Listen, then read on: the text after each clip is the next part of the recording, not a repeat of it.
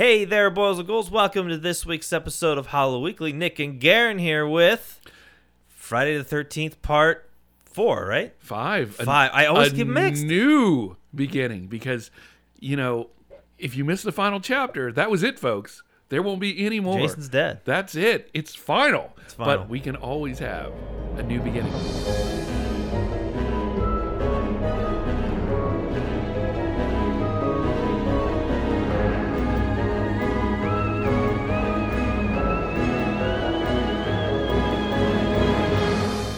So you had not seen this movie before, and you've No. only seen a few Jasons. So yes.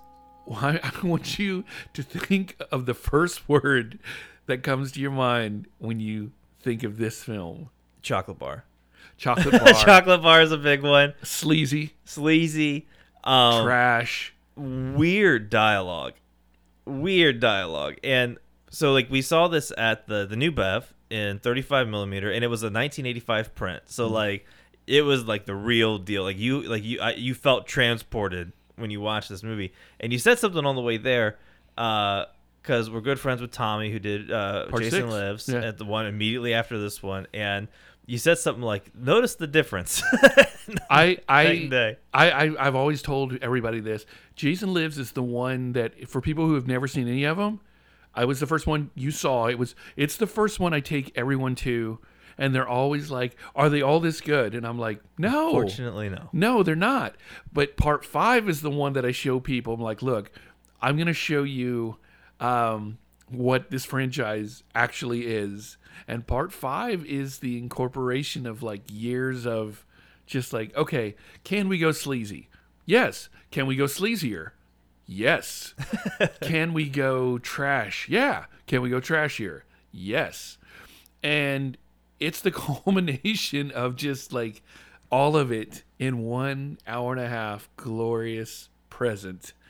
And the new Bev Midnights, they're he's such an the amazing crowd. crowd. My favorite thing is to like, first of all, like, there's a there's an alter ego of mine called Parking Nick, and it's whenever I can't find parking in Los Angeles, I just become a huge asshole. I'm like, Jay, I got you on the radio. I can't find place. You know whatever. New Bev, you just glide right into some of that street parking.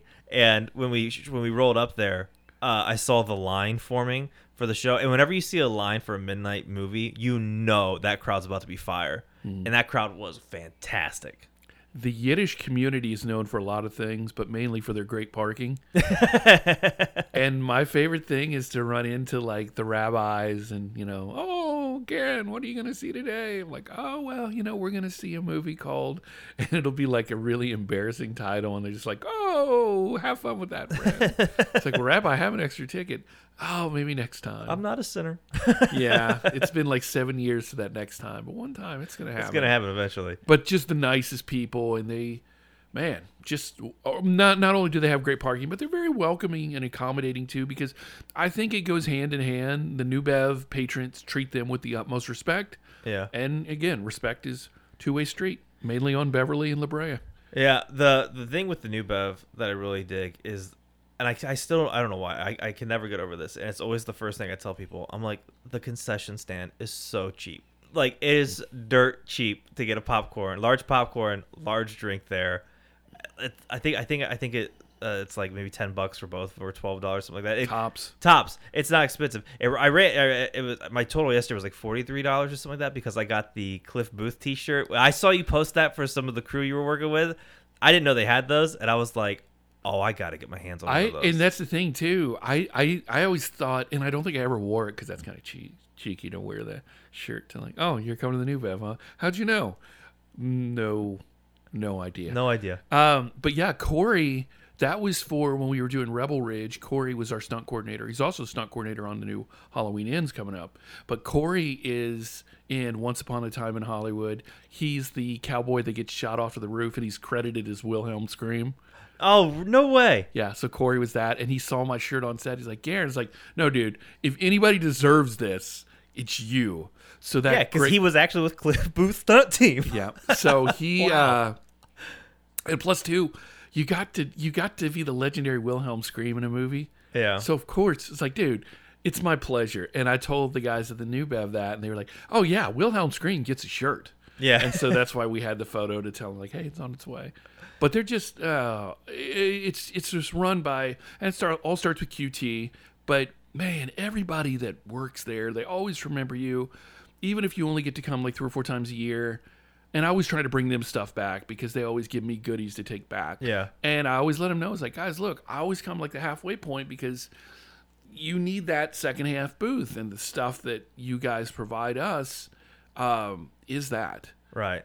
And something else I like to do too for my rentals, they always give me like some extra keychains, so I'll always put a keychain on the rental. Oh, that's funny. And every time I turn, they're like, God damn it, it's the new Bev guy again. every time, always does you gotta that. leave, you gotta leave your mark. Uh-huh. Um, and it's not just it's not just here; it's all other places I rent cars too. that's like your calling card. Yeah, the the thing I like about the new Bev as well is um all the trailers. Like they can really prime you to get you into like the movie watching and zone. and for you, somebody who hadn't seen one through four, I'd seen one. okay, Uh, so I've se- so for the Jason films that I've seen, I've seen all of them in bits and parts. Yeah. Usually because like AMC or on Halloween, like they'll just you know throw any random one on at any and that's given time. such a, with you being editor, that's such an editor thing. It's like I've seen the important clip. yeah, I've seen. I know. I know. If I see a frame from it, I'm like, yeah. we were talking I've about seen that like, one. we were talking about uh because my friend Joaquin he came from uh, Oppenheimer and and he looked like death because he's worked like nine years straight.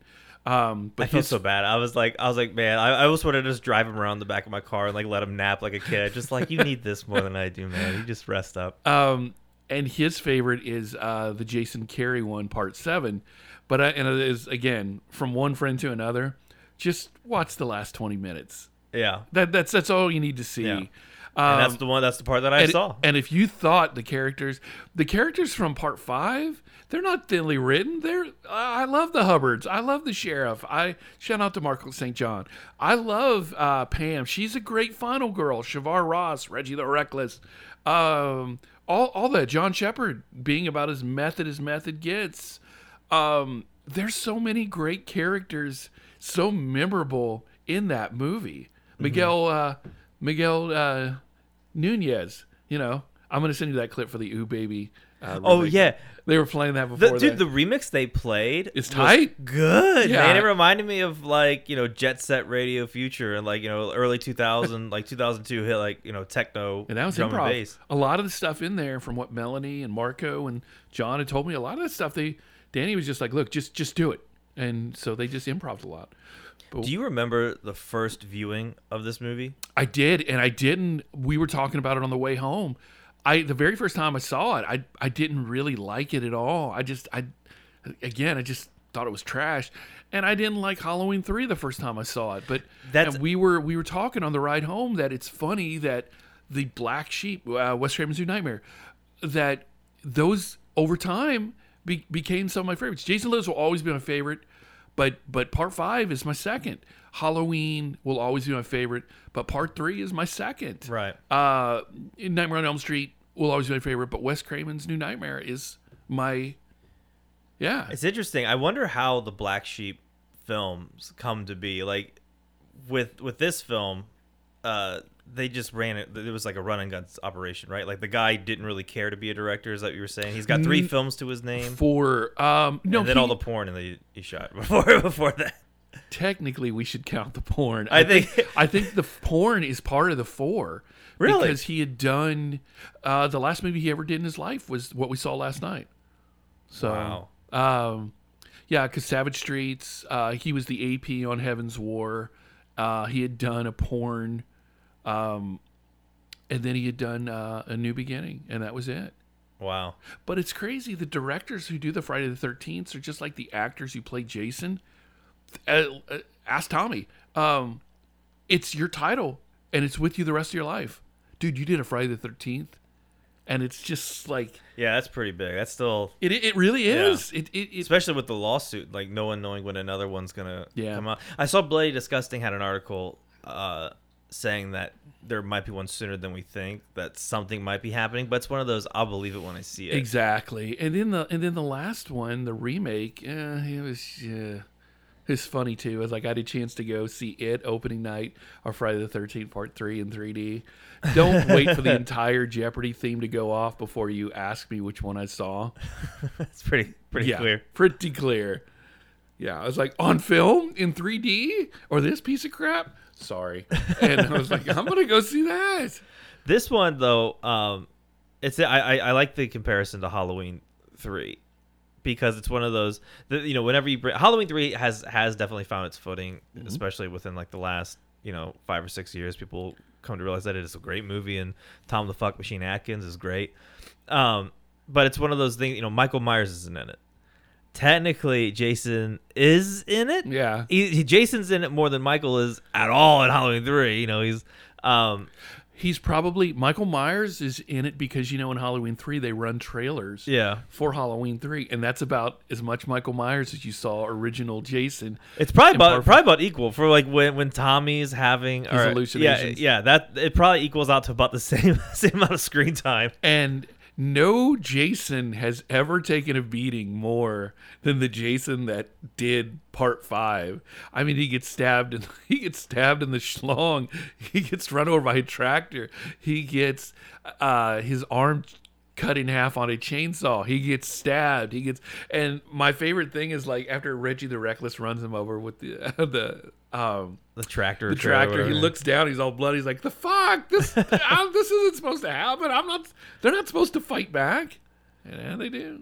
Um, that dude took a beating. He took a. I I I needed an ice pack. Yeah. After after watching it. Got his hand chopped off. Fell on the spikes. And was just like, dude, any any anything else that we might want to do to this poor guy? I felt uh how censored it was from the MPAA. Nerd.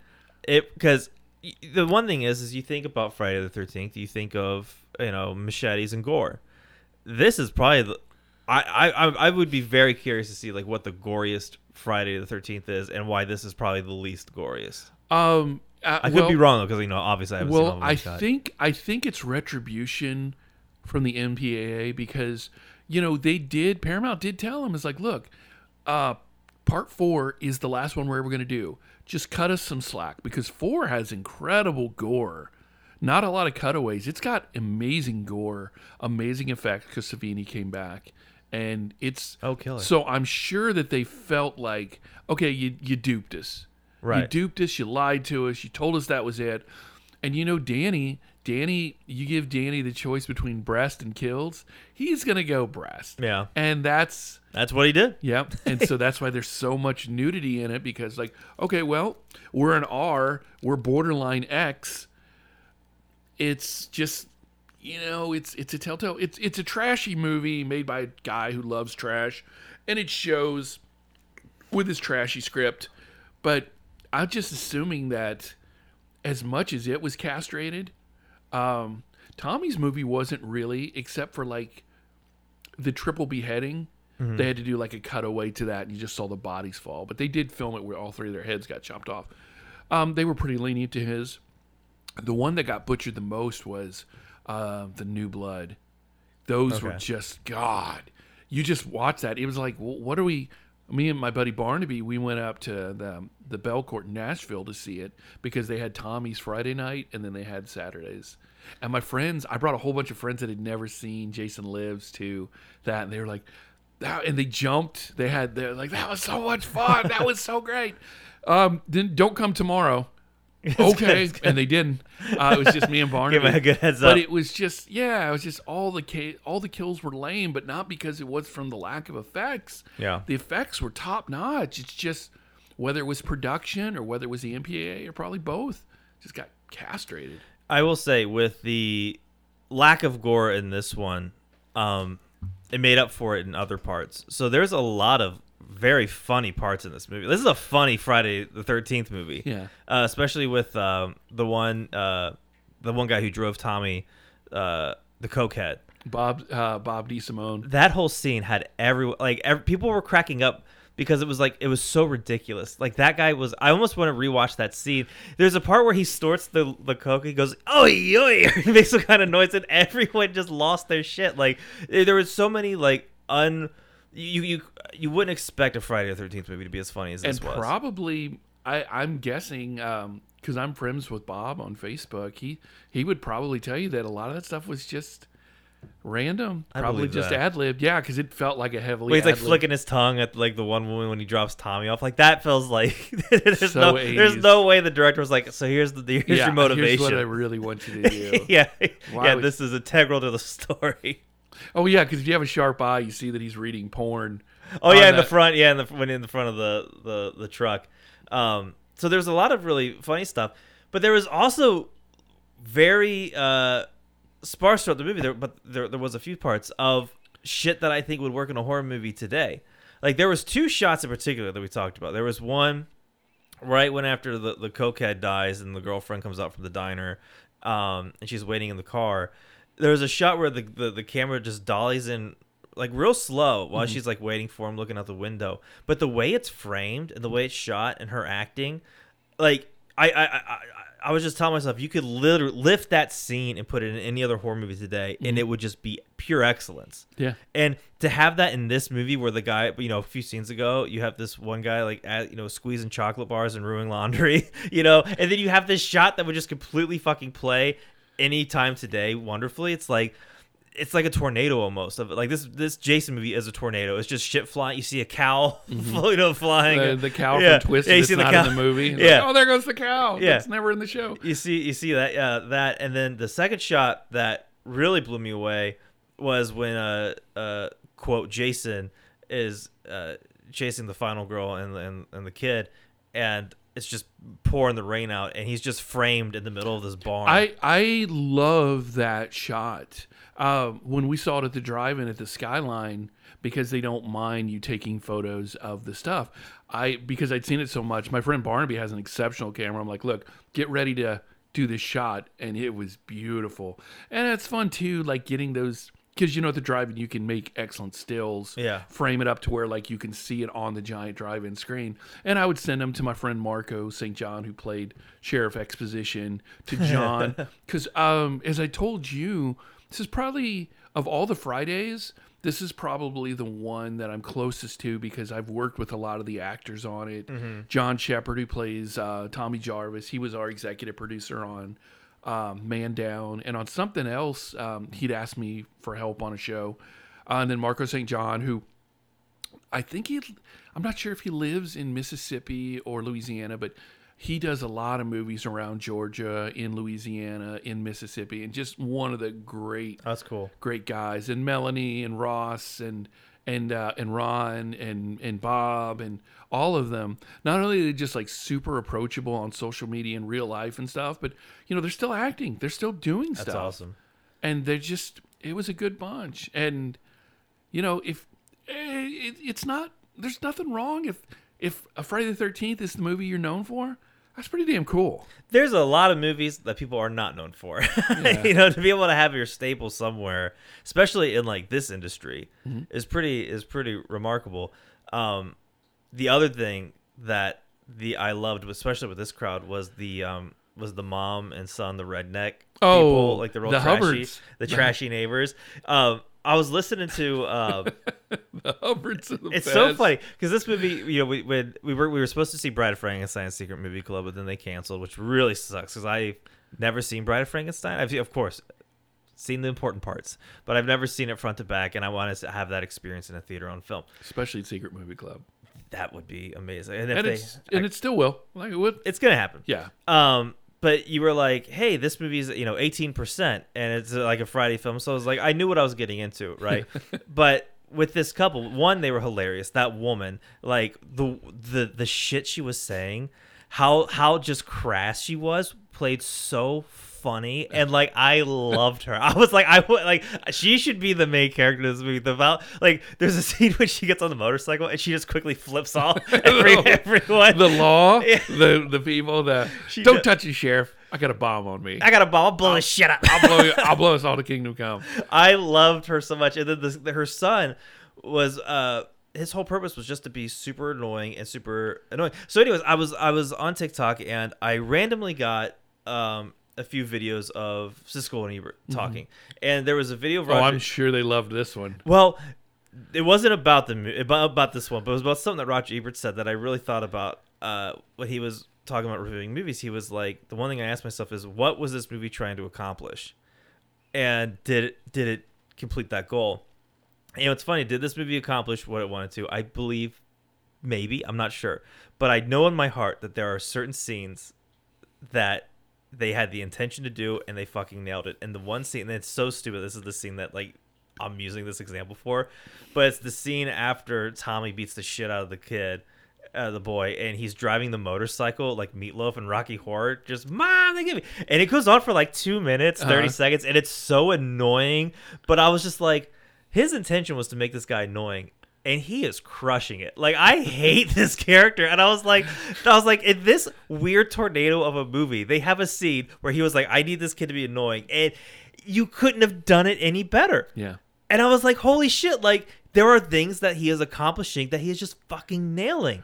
And also too, it's like, okay, how's he gonna die? And then finally, you see the, and Yeah. there goes the head, perfectly clean cut. Yeah. So I think it was like a lightsaber that got him. yeah, hot hot knife, hot, hot machete. And then uh, Mrs. Hubbard gets stabbed in the head and face full in the stew. Yeah, uh, the, the the kills were were were it's a, it's a shit. I would love to see like what those kills would have looked like uncensored because the fact that like every stat basically if you haven't seen this movie the way every kill looks like is you see the knife and it's uh, the you, you see it going towards someone's abdomen but then it's a cut to their face going "Ugh," you know their tongue sticking out that's the majority of the kills And it's a shame. it is But they did save it like every time that uh, Jason got it, they showed him getting everything. that's a, that's actually a really great point So The- maybe that's the compromise. They're like, look, what if we just take it out on one guy? And they're like, that's an excellent point which guy? who should have okay, look, we have a deal. All right, so we're gonna we're gonna. Oh yeah, it's fine. It's fine. Do whatever you want to. It's like when uh, Leo's trying to sell Cliff Booth to uh, uh, the stunt coordinator. He's like, "No, do whatever you want. Blow him up. He, he- he's just grateful for the work. You know, hit him with a car. He can do anything." and that's kind of probably like their compromise. Like, okay, well, you know, big boy, it's all on Um, you. There was i will say this. So like most friday the 13th movies from what i've seen um they're pretty streamlined. Yeah, x goes here jason comes one by one everyone goes away. Um what i liked about this one was it you had what was happening with tommy at the facility. It's not even a facility it's a farmhouse. Yeah, it's half, a very expen- halfway home. yeah. Um, so it would be it would just cut to his story, how he was dealing with it, and then it cuts to like a small vignette of quote Jason working his way there. And I thought that was kind of interesting. It was like we're gonna focus over here and then Jason's over here. And we're gonna focus over here, Jason's over here, but he's a little bit closer now. Yeah. We go over here, now we're back to Jason, now he's there, and then the way they just it was sort of it's funny. You know in uh in Dunkirk all the timelines start to merge. It was it was kind of like that a little bit where like Jason's story was starting to merge with Tommy at the house and how they eventually, you know, clashed with each other. I thought that was I thought that was different. And I liked it. I think Chris Nolan would have liked a new beginning. I think he would too. We gotta we gotta get him on this because hey, It was like when we had Paul Thomas Anderson stick around for. We had him sticking around for uh, our ticket to Hawaii. that's Jerry a was- great that's It is great, and the fact that he did stay for it and he wasn't judgmental, he was just like, "Huh, a snake in the toilet." I probably would have done that. Um, also, uh, the gentleman who plays because because Tommy Morga, he's a legendary stuntman who's been doing it forever, and he's still in the business too. And, and again, he's super sociable and just a great guy. He played uh, he played Jason in this one, and Dick Warlock was the stunt coordinator who played uh, Michael Myers in Halloween Two. oh wow. So they have this great still of them on set with Dick in the Michael Myers jumpsuit and Tom in the Friday the Thirteenth. oh no way. It's a great one, and uh, it's cool too because like you can get them to sign it to that. But I thought, I thought, I thought Tom did an exceptional job as Jason because the the good look for, and I know Yeah. that that kind of all changed when Buechler took over because you know he's a effects god. So you would want to do that, but when you think of Jason, you know you think of like the kind of the jumpsuit and the white shiny mask, and Yep. and that's kind of that's kind of the look. And I thought I thought he did a great job. He, and he played both. You know, he played Hallucian Jason and then he played uh, Pseudo Jason. But I, I thought he did a great job. He did. He did a, a fantastic job. In fact, one of the things that sort of resonated with me in the beginning of the movie when it showed like Corey Feldman like watching the two guys on you know bring Jason back, uh, just the way he got up out of the grave and started walking towards them. The idea of watching Jason through the child's perspective just felt inherently terrifying, and the way he got up out of the grave, I was like, you know, because there's there's the only thing you can do, you have a mask. It's not Mm-hmm. like you can express it with your face, you know. So you really just have, you know, Yeah. the way you move. And I thought the way he moved, I was like, I was convinced. Like I don't want him coming after me. Like he kind of had a little giddy up too, you Yeah. know. well, he was rested, and also too, it was very thoughtful that they buried him with a machete and an ice pick. Like what the hell? and, and like two feet underground. they, they just did not try. laziest Undertaker ever. He did. He did do. He. It's funny. Uh, Undertaker. He did do the Undertaker. Yeah, I just right like all there, the yeah. all the worms coming Ev- off. on Everyone there. comes up. I did. I did enjoy that. He was. It was. It was a good. It's so weird. I for some reason I gotta stick up my ass about like. I, I it's hard for me to like call it a J. Like I, I'm having whatever the people had about like uh, Halloween three, but like Michael Myers not being in it. I kind of have it a little bit with this one, and I don't know why. Like I love Halloween three, you know, but I also like I don't not like this movie. Yeah, It's, weird. I get. I admi- I know that it's not good, Yeah, but I, this was a great time. yeah, and and again, um, the reason why, like, uh, I, I mean, the first time I ever saw it, because again, uh, for Terror Tuesday, it was on the no-show list for a long time, Right. And eventually, Joe, we can we can wean on Joe because we finally got uh, New Nightmare. And again, too, when you get older, sometimes you watch things a little differently. It's like, cool, Right. I'm seeing it in, um, I'm seeing it in uh, widescreen. I'm seeing it in this. I'm, and maybe you know, with the expansion of the format, your brain expands. I'm reaching, but sometimes, like you know what, I I I hated Halloween three as a little kid. I hated this movie as a little kid. But as somebody in their or in their fifties, I love this. But again, it comes down to, and it always will with movies. How is your audience? How was Yep. your audience? And I cannot plead that enough because everybody, you know, oh man, it's dropping on this. I can watch it at home and, and have my review. It's like, no, no, no, no, no. Go see it with an audience. It's And- very crazy you say that. And those folks that use COVID and the world as an excuse, okay, well, what was your excuse before it? Because you weren't doing it then either. Right. Yeah.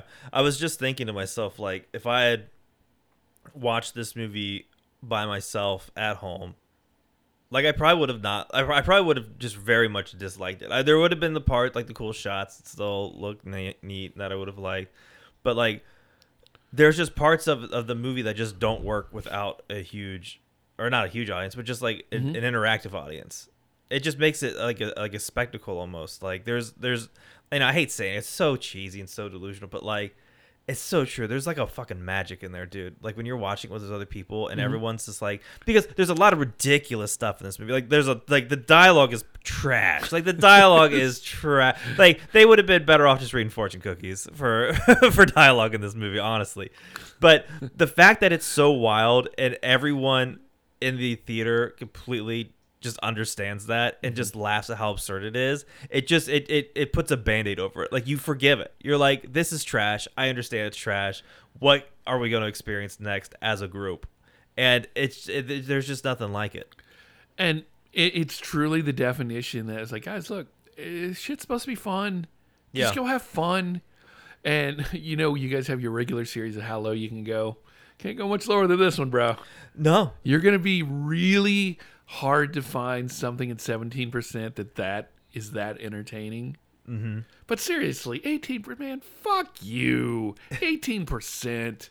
you know what's funny i don't to be honest I don't know where. I don't know what. I feel like this movie shouldn't have a percentage. I just because this movie is just. I keep thinking about that tornado. I keep seeing that cow, you know, flying around. This movie just needs to exist in this weird astral plane. Like, it, for some reason, there's the, you look up in the sky. There's a Friday the third. There's a new beginning. Like, I- I don't know how to describe it. I don't know why that makes sense in my brain. I I just it's just it again, it's just like The unicorn of a movie. Yeah. And we and you know Paramount could have just pulled the plug on this thing because it did. It still it did its job. It opened number one. It was made for like two and a half million, made probably like thirty.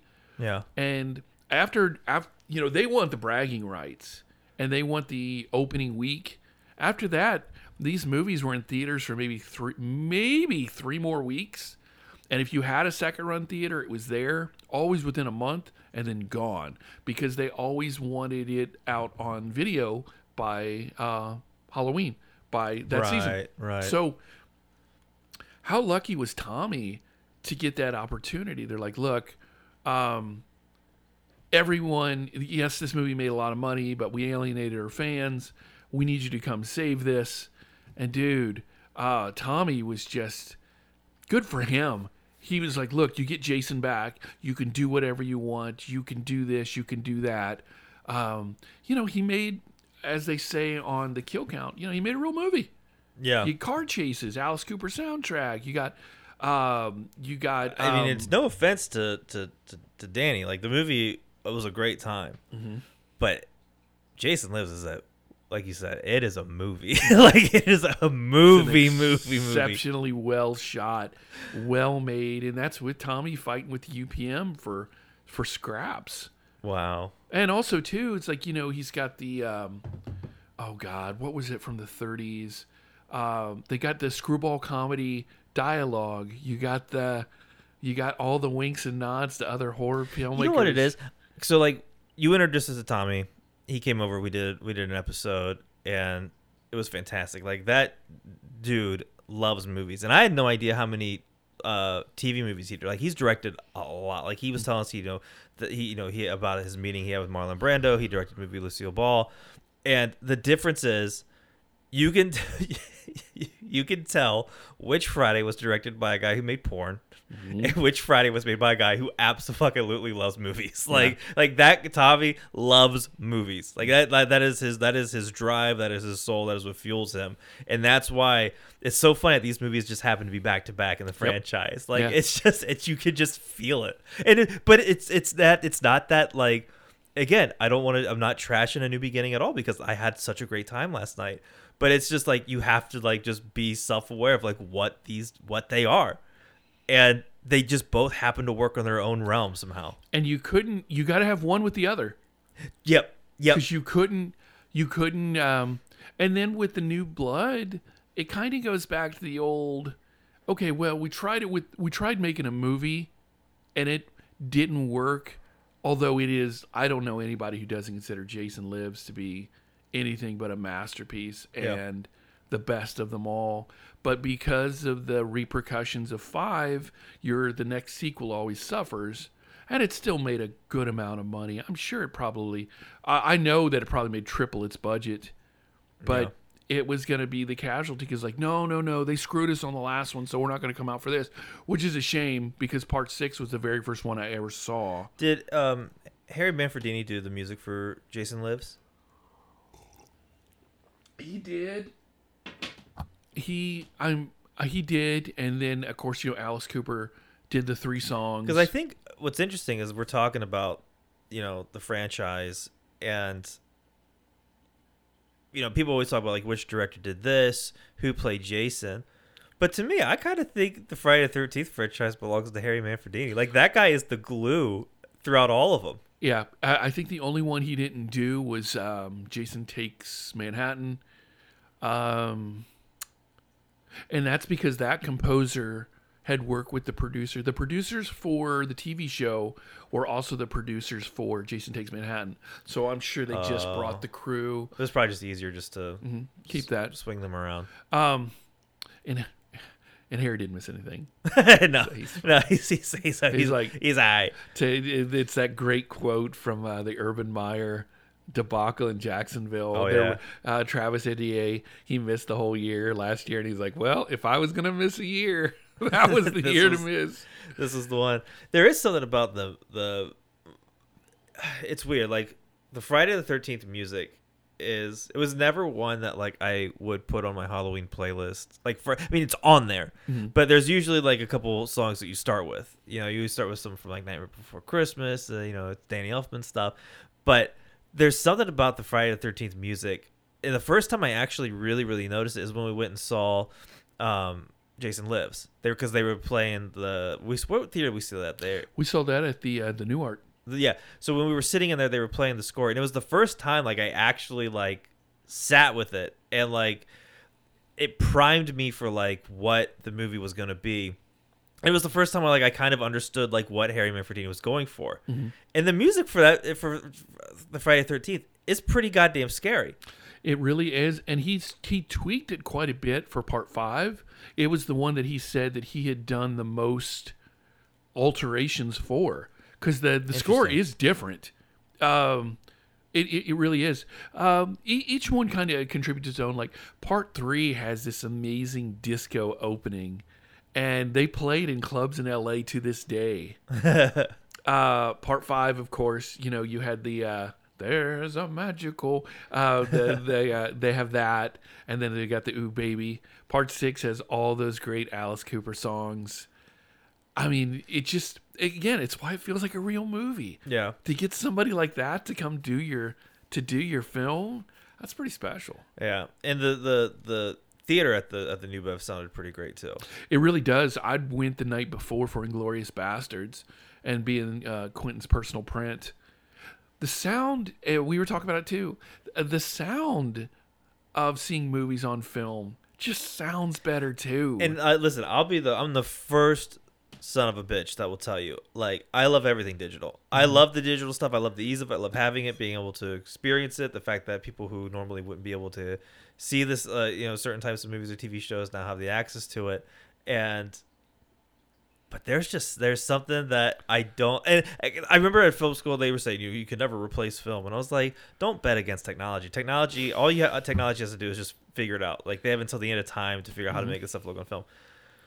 But there is just something. I I'd be, I'd be a liar to say there's not a big fucking difference. Like there is. Like there is something completely just different. Whether it's when we went to go uh, to the Universal Marathon, and I love hearing all the pops and creaks of a movie that was Yeah. struck from 1931. And even in this one like they they they said um and i i love like about like going to these theaters is like when they introduce it. Like you were like you were talking about how you host a lot of the the the movies. Like it's a very important job to get them hyped. And like the guy at the new bev last night said this is a print from 1985 so it's gonna have it's gonna have a little wear and tear here and there is a there is a charm to that wear and tear. Like there's certain scenes like when they cut between scenes you know like you see like the film shake or like or there's like an abrupt like an abrupt cut you know and it kind kind of messes with the pacing but it also for what it kind of messes up in like the pacing that you see visually it adds to a charm. And that charm is invaluable. Yeah, I mean that it's the reason why um, people are standing in line for it like they did in 1985. And some of the best hype people, like our friend Craig from uh, Secret Movie Club, and and Lars at AFS, and Laird at Weird Wednesday, and and Zach and uh, and Joe at Terror Tuesday. E- even like I remember, like even if the movie was terrible, I I would go, I would just be there because watching Zach and and Joe do intro Terror Tuesday, it was almost like a set. It was great. there were movies that I just didn't want to see, but I wanted to be there for the intro. And with Laird and Lars, I was going to learn something all the time. yeah Yeah, and and when I was lucky enough to work with those actors, thanks to what I'd learned from them, yeah working with Quentin, working with those folks, like, and and, and man, Craig's intros for Secret Movie Club are legendary. Dude, I was just gonna say the one intro. So all of them are great. Everyone brings their own charm, and it and it and it works for whatever movie they're showing and whatever setting you're in. The one that I'll never. The only reason I can tell you that I know what canon films are, is because of the Secret Movie Club. Yeah, That intro, like they really gave you like. I, I mean, it's almost like a little lecture yeah, like I mean I feel like I feel like I should I should have a notepad. You know, when they're talking about like I'm learning shit. Yeah. You know, he did they do such a killer job at Secret Movie Club. they really do. And um, a lot of the drive-ins that I go to, uh, the Skyline and the Mahoning, um, whether it's Jeff doing the intro or Virgil giving you a little history before the show, the Mahoning is great because it has the Mahoning radio, which you can actually just go on to and listen, even if you're not at the drive-in. Yeah. you can. There's an app that will let you listen in on whatever they're playing that night. Oh, that's so cool. It's it's fantastic. well, fantastic. I don't think we touched on this, but the um the intro. The thing I like about the new Bev is they do they do a pretty small intro. Mm-hmm. They don't really talk a lot because they let the trailers prime you. Yep. And and I think that's a really interesting tactic that they do. And what they did uh, last night was they showed the trailers uh, from Friday Part One through Four, For anybody who needs caught up, on a refresher. and it worked. Everyone, I, I like you know, like I've seen Part One, X lives, and now this one, and the rest here and there. Um, but like I felt like I was totally caught up. Do you remember the nicest thing about those trailers? They consistently reminded you of what movie you were going to see. dude. The one, the, the worst offender was uh, was part three. in 3D. Yeah, it's in they- 3D. Really? Uh, this th- uh, this this summer, Friday the Thirteenth, Part Three in 3D, and then like two, then it shows Two like three, later. yeah, Friday the Thirteenth, Part Three in 3D, and you're like, oh my god. And then, then I feel like they almost did it twice back to back at the end just because they, They, could. it was like they they wanted to, but somebody stopped them. Okay, they get it, bro. They're like, shut up, shut up. Enough. I'm gonna Um, go to sleep. Friday the of- Thirteenth, Part of course, 3D. part one and two, the countdown, which is great. That was great. I did like that. Well, because it was like one, and then uh, they're just showing all the kills, and then for part two, it was like 14, 14, 15. 50. and it's a good thing they stopped because by the time it would have gotten into part four, 97, 98, I know 90. And Jason could have been 100. That would have been the best one. that would that would have been that would have been great. What was cool about the um about the trailers when the numbers kept going up is every time the number went up, like it was like one through thirteen, and you know a couple cr- uh, laughs here and there, like it's funny. And then as soon as it went sixteen, people were like, "Oh come on!" And then it was like twenty, and everyone's like, "Jesus Christ!" This Everyone's losing it. Yeah. Um, so uh, I need you to see part four just for Crispin Glover. Uh, and four is four is great, and but four is worth the wait to see at the New Bev. Mm-hmm. But you'll have just as good as time. Um, we showed it at Britannia for a, a midnight screening, and my buddy Chris Harper, who's a legendary pro wrestling manager, Hardbody Harper. Uh, if you're uh, if you're not a hard body, you're a nobody. Greatest tagline. Oh, that's ever. cool. But yeah, shout out to Chris. And he was laughing so hard at the end of it. Like you'd think we were watching The Room or something. And he's got this incredible laugh to begin with, but he was in tears by the end of it. But he when Jason is actually killed in the end though, is like, wow, okay, that was legit badass Right. because again, I think the MPAA was a little kinder to him because they're like, "Look, we promise this is the it. No more trash movies. No, okay, put her there, pal." And they were both like, "Sucker." but I got, um, I'd always wanted to work and meet Crispin Glover.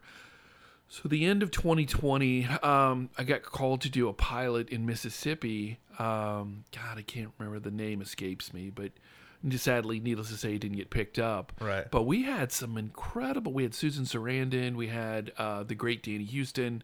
Uh, Crispin that's was in it, and and we only had Crispin for one day for one scene, and I was so excited to meet him. And his character there, um, I if you, I'm sure you've done pickup days, additional days, stuff like that. So you don't get the full script; we just get the sides. Yeah. I don't know what they've shot in Los Angeles. I can only go with what they've given me. So he's in a giant bird costume. Oh my god. And it's so if you were ever going to meet Crispin Glover, it was going to be in a bird costume. So he, uh, I, I finally go over to him and he takes his bird head off. And I was like, "Hey, Crispin, my name's Garen, and and I'm this and that, and I just want to tell you, is like, I'm really excited to be working with you, and it's an honor." And and he was just, he hands me his giant bird head because I think he thought I was costumes, uh, and he was like, "Garen," or no, no, he asked me what my name was. He's like, "What was it again?" I was like, "It's Garen." He's like, "Garen," it. Sticks out his bird paw, his bird arm to shake my hand. He's like, "Garen," it's. He gives me the double bird shake. He's like, "It's really nice." to double meet-" bird I shake. know. That's when, that's when you knew it was legit. Um, because I, I wish I had a photo of it because I don't I don't take photos. I don't I don't do that The double bird shake. but he was um, he was just so nice and so happy that somebody came over to talk to him. He's like, "That's great, Karen. I that's so wonderful." It's like I'm I'm picture wrapped on this, but you know what? That really made my day. And he, I learned. Besides the fact that like no human being has aged as well as him, I learned that George McFly life laugh is his real laugh because he gave me that, oh my god. and I was like, "Oh my god, this is the Like, greatest thing." checking two things off. You're gonna yeah, hear that with your but, own ears. But it would that's his real laugh. wow. So Uh, I'm just standing there, and he takes off, literally flies off set because he's in a bird In a bird costume. costume. Uh, I'm standing there holding the bird head. Friend Natalie comes up and just grabs it from me and walks off. and then, um, oh, our our beautiful second second uh, Gina comes up to me. She's like, "Did you did you talk to him?" I was like, "Yeah, he was great. He was wonderful." She's like, "He, no one has spoke to him the entire pilot. How did you get him to talk to you?" I was like, "I just I just went up to talk to him." Oh. It's like, yeah, you guys haven't spoken to him the whole show? N- no. oh man, And it was just like, that's I- lonely. well, I, I think because his reputation might persist for some of that. People people would probably feel hesitant to approach. And I, I don't care. A fan, a fan's, a fan knows a fan. And, you know, it's like I told you when how I met Fincher before I started working for him. Um, you know, even though you're masked because of COVID, people can see a smile. Yeah, and they can see how you know excited you are to meet them. And Right. and a fan again a fan knows a fan. And he could just tell that i was genuinely but it was great. And they're like and she runs me over to chris the first hey uh garen talked to crispin. And and, and they- he did? Well what did you say to him? i was like so like everybody was what did you say? What did you get? And it's like we just talked. He gave me his bird head i think it was a mark of friendship I think so. If you get, if anyone shakes my hand with the double bird paw, double, I know. double bird, you know, hand. double bird yeah. I th- I honestly think we're legally like best friends for life. Yeah, and, but he was so wonderful, and you know because I I love Back to the Future, and I do love a final chapter. It's a lot of fun. That was the one where they played a completely. I think they played like Back in Black. He was like dancing to ACDC, and Yeah. then they completely changed the song. My buddy Chris, he's out there like when we finish the movie, uh, we're walking our car. It's just like a little after like 2 a.m. He's out there, and I see kids like 12, 13 years old doing the dance and stuff too. It like, it's funny. I I, I, I've never been prouder. I saw the thing where they were like, you know, they. I was dancing to a different song, and they changed it. I'm like, that. Didn't, you still busted out those dance moves. Those. It's not like they were not like they were great dance moves to begin. and also, it's not a Tarantino film. More than likely, that music we play on set, we're gonna keep, but on that, probably can't afford ACDC. No, that's a that's a rough. First of all, whoever decided to play ACDC like they could afford that is is a pretty tall order too. Yeah, yeah. I was like, guys, look, we we barely have money for second meal, so we're probably not going to be able to play Back in Black. Yeah, that's Just saying. it's gonna cost us a pretty penny, the movie's so much fun, and you get out of there at like two thirty in the morning, dude. That, you- that's the thing is is when you leave. My favorite thing is all the people having conversations afterwards. You know, AMC. You know, you can see a movie nowadays at a regular theater of like new films. It's, everyone just goes to their car, you know, go home. After those, like people stand outside and like have conversations, and like they're engaged. Mm-hmm. Like, like I saw when we left. I think there was like seven or eight pockets of people just talking about it and like everyone was animated Yeah. it's 2.30 in the morning and they're you know they're jacked up like they just saw like a crazy friday the 13th film and they want they need to talk about it yeah. And if you're like me, you're out of state. It's like, oh man, it's almost five a.m. New Orleans time. i know i felt so we were driving home and i was just like man I you gotta it- get some sleep I I feel great out here. I wish I felt like this all the time. Okay, go back. that's to- what makes it special though No, it does. It does. Uh, once you get past your five, six day window, you're like, oh man, I'm really. well it helped that you kicked it off with some in and out i really feel like that's like That's warm the fuel that that's- gets you gonna get. that's gonna the get- warm yeah. welcome Yeah, it, it does. Anywhere else, you'd be like, must sleep. but, but now here, man, it's like, and and it goes back to like you know, uh, Los Angeles. I just love the people here so much. They're so engaging. They're gorgeous, but they're just. It, it's cool. You can just. And, and trust me, New Orleans is very outgoing and lovely and beautiful too. Austin was a wonderful. Chicago, all those places I've been lucky enough to live and work on movies. You've held, but man, here, it's special. I mean, it really, mm-hmm. really is special. And going to see a movie is like how it probably felt in the '50s. It was a big deal. Yeah, I constantly feel that way at the New Bev. I haven't felt it at the other theaters. The other theaters have been wonderful experiences, mm-hmm. like definitely better than your run of the mill, you know, big chain theater now.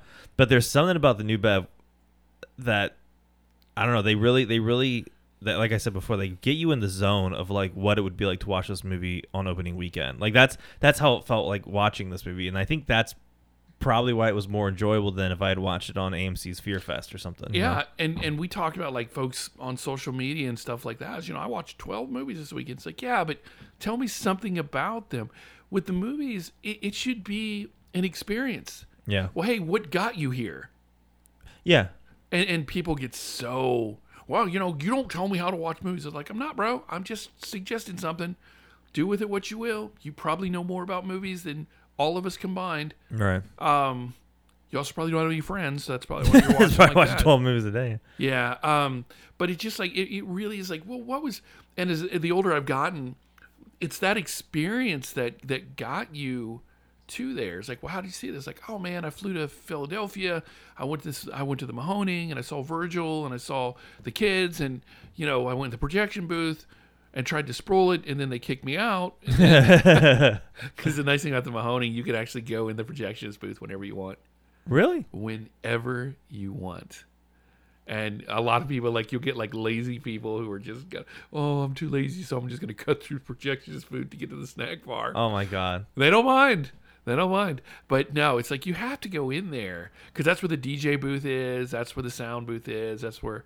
So I always will bring them swag back because, you know, I told you when I was there a few weekends ago. Um, God, what was it there for? I can't remember, but it was epic, like it always is. But it was it was 51 in July there. Whoa. And so I will, for the projectionist, I'll always get them like nice Panavision beanies because it can get cold in there. Yeah. Come, uh, you know, because they close at the end of October. They, their year is April to October. But when you're a specialty place like that and people are flying all over Earth to come to your amazing drive-in, you know, you have to. Oh, I, I went to Schlock weekend. How was that? It was great. And those movies, I, I told Virgil, like, dude, we have a different definition of schlock. it was, I saw my first ever um, Quatermass movie. I saw Godzilla 85. I saw It, The Terror from Space. I saw uh, Beast of the 40,000. So essentially got to see a Willis O'Brien film. I got to see a Ray Harryhausen film. I got to see a Godzilla film. I got, now, okay, there's, you know, Day of the Mole people. You know, yeah, it's it is what it is. pretty schlocky. Yeah. But I couldn't. Sadly, I couldn't stay for Stoogerama, which was uh, that was all day Sunday. But the Three Stooges will always be a special place in my heart for the drive-ins because the Skyline Drive-In where we go to, me and my buddy Barnaby, and we'll bring up. We're like the Fellowship of the Ring. Right. We'll bring more people along with us. Uh, I used to, whenever we would go, when we programmed the room at the Britannia in New Orleans, I'll get like 18 people. We refer to ourselves as the Fellowship of the Room. Like, all right, well, we picked up like we picked up these folks from Texas, and and this guy's he's here from all the way from Baton Rouge. I'm like, wow, a whole hour. Good for you, sir. How did you find the time? Man, I, I I'm gonna leave you ten for gas. but um, so the Stooges, um, when we do the these marathons, and we got one coming up the end of April. Um, the last couple movies will be on 35 mil, and the projection booth. The projector from in the skyline looks like the projector that time forgot. How it works is a miracle, but it works. And I, I don't ask questions. I don't look it in the eye. I don't ask weird questions. I don't make eye contact. It just works. So I don't want to touch it. So they're legit Dust Till Dawns. So we start at um, just like the sun almost going down. And by the time that you're done, it's as bright as it is out here. Oh my god. So you're going the full gamut. But they'll Barnaby and I are always the last two, and they try and like swerve us to leave. So like, well, we got a two reeler of porn. Okay, maybe that'll get them out of here. and then they like they're like they see us watching it and we're like jumping around and stuff. And they're like, no, now if anything, they seem more engaged. All right, well, let's try this one reeler of Stooges. And then after the Stooges, like, okay, they're giving us a thumbs up. They're gonna leave. Jesus But Christ. yeah, it's just like no. They, if anything, they seem, uh, they seem impressed. they don't. They don't seem like they're gonna leave anytime soon. No, I don't. I don't. I don't blame them. Maybe. Maybe. Maybe just play. Uh, And they're the play a new beginning next time. Oh well, again, that's where I saw it. Was the uh, skyline for the very first time ever. And um, the two really that they had was a Danny Steinmann porn at the end. Oh, wow. about the softest thing you'll ever see. And I don't, I, I can count on my thumbs how many porns I watch, but I'm a 20 year Army guy who had enough troops in the barracks watching porns. And I was like, I think you're the only human being on earth that watches the whole movie. well, you know, um, they filmed it. I should watch it. I'm like, no, dude, that's not how porn You, works. you want that pure? Uh, it's pure cinema. It's still it's still cinema to me. Damn yeah, it! And he he was like, he's probably like, oh man, he's still watching. Well, I guess we got to keep We rolling. gotta keep rolling, man. So why is his windows fogging up? Yeah, it's like Call the why, cops. Why is he? Uh, Get him why, outta here. Why is he still here? Give The him a bucket of water. Oh, cool him off. Those soldiers, though, is like you could always tell. I think it was, uh I think it was Specialist Talbot and some others, but yeah, they would always have like wa- that's all they would watch, and they would Jesus. watch the whole thing. Ain't not ain't much to do in the mi- in the desert. No, and also I'd be like, bro, what are you? li- Are you listening to the director's commentary? Go to bed. the for director's God's sakes. commentary. That's funny. Well, it was a good time. I definitely want to round out the rest of the Jason films in this similar fashion. If I'm if I I want to because that if that that seems like the only way to do it. Watching it at home on TV. No, it's gonna by be yourself. lame. And and here's the great thing too: you live in L.A., so they have not just a print; they have multiple prints. So we can go see part three in 3D in 35. Mm-hmm. Uh, the final chapter plays a lot at the New Bev because let's face it, it's the final chapter. There will be no more after this. You've got to be here, and Mm-hmm. that's my selling point for Tanya all the time when we show it. Guys, you got to come. You say that every goddamn year. I mean it. You know, I mean, you, you've got to real. you got to come. This is it. We will never play New Beginning at Britannia. I'm afraid. No. So, So it's it's so it's shot over there, but uh, anywhere else, especially here in LA, you can make it happen. but I I have probably programmed, or we have programmed, uh, Jason Lives almost every Friday the Thirteenth because it's a winner. Yeah. It, it's like I, I was like, hey man, I'm gonna bring my everybody come see the movie that got Garen into the business. Oh, oh. It's like, oh, so we're, we're gonna we're gonna cheer your names in the credits. Like, no, guys, it's a figure of speech. All right, I was 13 when it came out. Even by union standards, I wasn't allowed to work on it. But it was just like, you know, this is the director that that got me into the business. This is this. This is that. It's a metaphor. Oh, so your name's not in the credits, and you're like, oh my god. okay, yeah, yeah, they're in the credits. Will you come? Oh, okay. Well, We'll have someone add them. We'll just throw it in at the end, just- like when it's like the copyright and stuff. Then at the bottom, just put P.S. it's just Garen was here. Yeah, it's just taped up there, like so unprofessionally. Um, yeah. Um, for the classic series, uh, Mr. Renee, who left us in 2017, he did uh, a documentary about him in the theater, and it never got made. So they spliced the footage of what they could. But he has this great intro that they play before the classic series, and we always give it a nice standing ovation. And sometimes people won't clap. Well, that's a problem because I'm gonna make you clap. Whether if I have to put my hands between you and your friends and clap between you, you're gonna clap. God damn it. So the running joke is because we've gotten more newer classic series, like Sunday was Blade Runner, or Oh, today was. Blade Runner. Um, this next week coming up is um, Frenzy. We you and I were talking about that off air. Yeah. The week after that, Shawshank Redemption. So uh, we were joking, like, okay, uh, in Mr. Renee's intro, he's like, okay, you're going to see actors like uh, Myrna Loy and this and that. Do we dub his voiceover? Like, and you're going to see Harrison Ford. You're going to see Clint Eastwood. You're going to see Morgan Freeman. And like to the point where it doesn't even come close to matching his voiceover. He's like, well, we were going to do that for the Christmas series, you know. Well, we've got great actors like Will Ferrell. Like, so we was just like, no, we'll probably just leave it as the movies will speak for themselves. But it's like, all right, well, you know, if we need some quality dubs, I, I know where we can. We know a guy. Yeah, we were talking about the Craigslist hires. You know, it's like he comes highly recommended on Craigslist. I'm like, well, that's not saying I'd rather much. I'd rather hire a random person on the street than do Hey, friend, can you hold a stick? Yeah, okay. Um, I will say this though, and I am eternally grateful to Craigslist because um, we had talked about like you know how he had done tours to pay for everything, all my cinematic moves. The industry will uh, let you go to your lowest before you ever reach your highest. And I lost my, I'd lost my place in Louisiana. I was like a month maybe less than that before I was going to be evicted in my place in Austin. I had little to no money, was barely, you know, getting like a day here on Machete, a day here on the Tree of Life, a couple days on Boyhood, and I responded to an uh, ad on Craigslist for the Sci-Fi Channel, and it was a quote unquote three picture deal, and they called me the next day, and things, I'll never forget that day. That was October 11th, 2009, and that was the day the worm turned Wow. and that three picture deal. I mean, it was just, and it turned out to be like 13 movies when it was all said and done. And I've always gone back, even like when we did Green Book, uh, I was there to do Santa Jaws because you should always pay it back. Mhm. And I was able to keep my place. I was able to get another place in Louisiana. I was able to, oh man, I, I can never. It, it was a different time, a different world. I'm it was just I'm still hung up on that. You just dropped like an Oprah quote, man. That the industry lets you go to your lowest before you go to your highest. Yeah, it really That's does. damn. And it never lets you get too high. When we won our very first Best Picture for um, 12 years, I got a call later that night that our show Ravenswood got canceled. So it never lets you get too. Because you're, yeah, you won the Best Picture. You're on cloud nine. Nothing can touch you.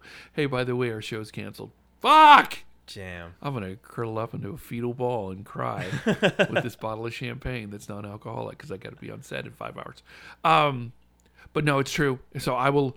I, I know now. Would I hire somebody off Craigslist now? Hell no. But the world was different in You know 09, and that's how they were.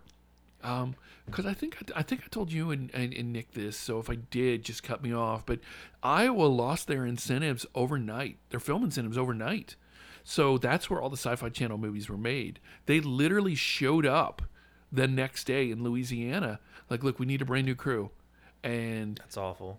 yeah, yeah. But I mean, that's just That's how life is. it is, and especially in the film business. It's like, oh, you got nothing to offer us? Okay, we're gone. Hey, but what about the loyalty in the crew? It's like, well, we'll still send you a Christmas card. And they got those. Uh, they showed up in BR, and we were talking about like how you know back then you didn't start working in New Orleans right away. You had to do BR before you got the call up. You know, the big call to New Orleans, and that's where you're going to spend the rest of your life. And god damn, I just like shh, my brother had to loan me rent money. Um, it was just it was not a great time. Yeah. But it doesn't matter though because again, you you always works yeah yeah it always does. You you always in life and not just in films but in life. It's like oh dude, I remember that day. Well, I think that's a great place to to to wrap it up because that quote totally fits for these two Jason films. Mm-hmm. It won't let you go. it- What was? Oh, let me. I actually wrote it down. It was the industry will let you go. Will let you go to lows you hit your highest. That's and true. A new beginning it's the is the lowest. Eighteen percent, baby. And then and then its highest was right around the corner with Tommy's Jason Lives. we had somebody in the crowd uh, saying like, "Yeah, this movie's 18." I just was like, "That's almost 19." And he was like, "It's true.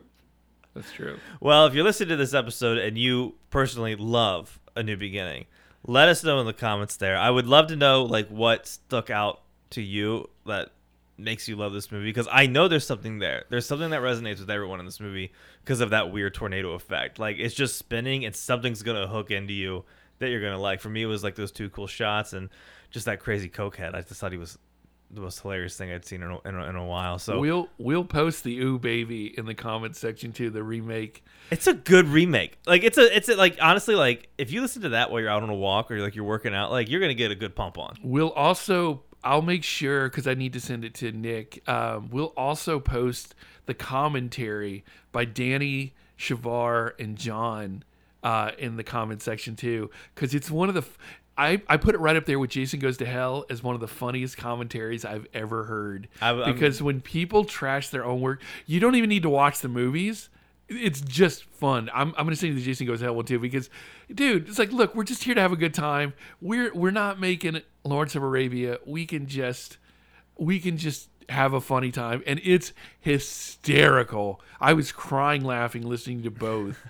And I've got friends that have never actually seen Jason Goes to Hell, but only watched it with the commentary on. That's how I want my viewing to experience. If I don't get it through 35 millimeter one of these theaters, I want the commentary track. and and Adam uh, Marcus, who's just one of the you know, he was I think 22, 23 when he directed that. Wow. And yeah, it's his first time, but he he him and Dean the writer they hold nothing back on it. They're like, "Oh man, you know, uh, that's her tucking the gun." For the film historians that are watching this show, All right. Well, until next time, stay scary. Watch a bunch of horror movies, and if you're in LA, I mean that'd be cool. I don't know if you're in LA and you're seeing these movies. That'd Yeah. be great. We have this big fucking group. There's We'll got to prob- be some people. yep, and we'll see you in line. Yeah, we'll see, we'll see. That's that's a great place. We'll see you in line.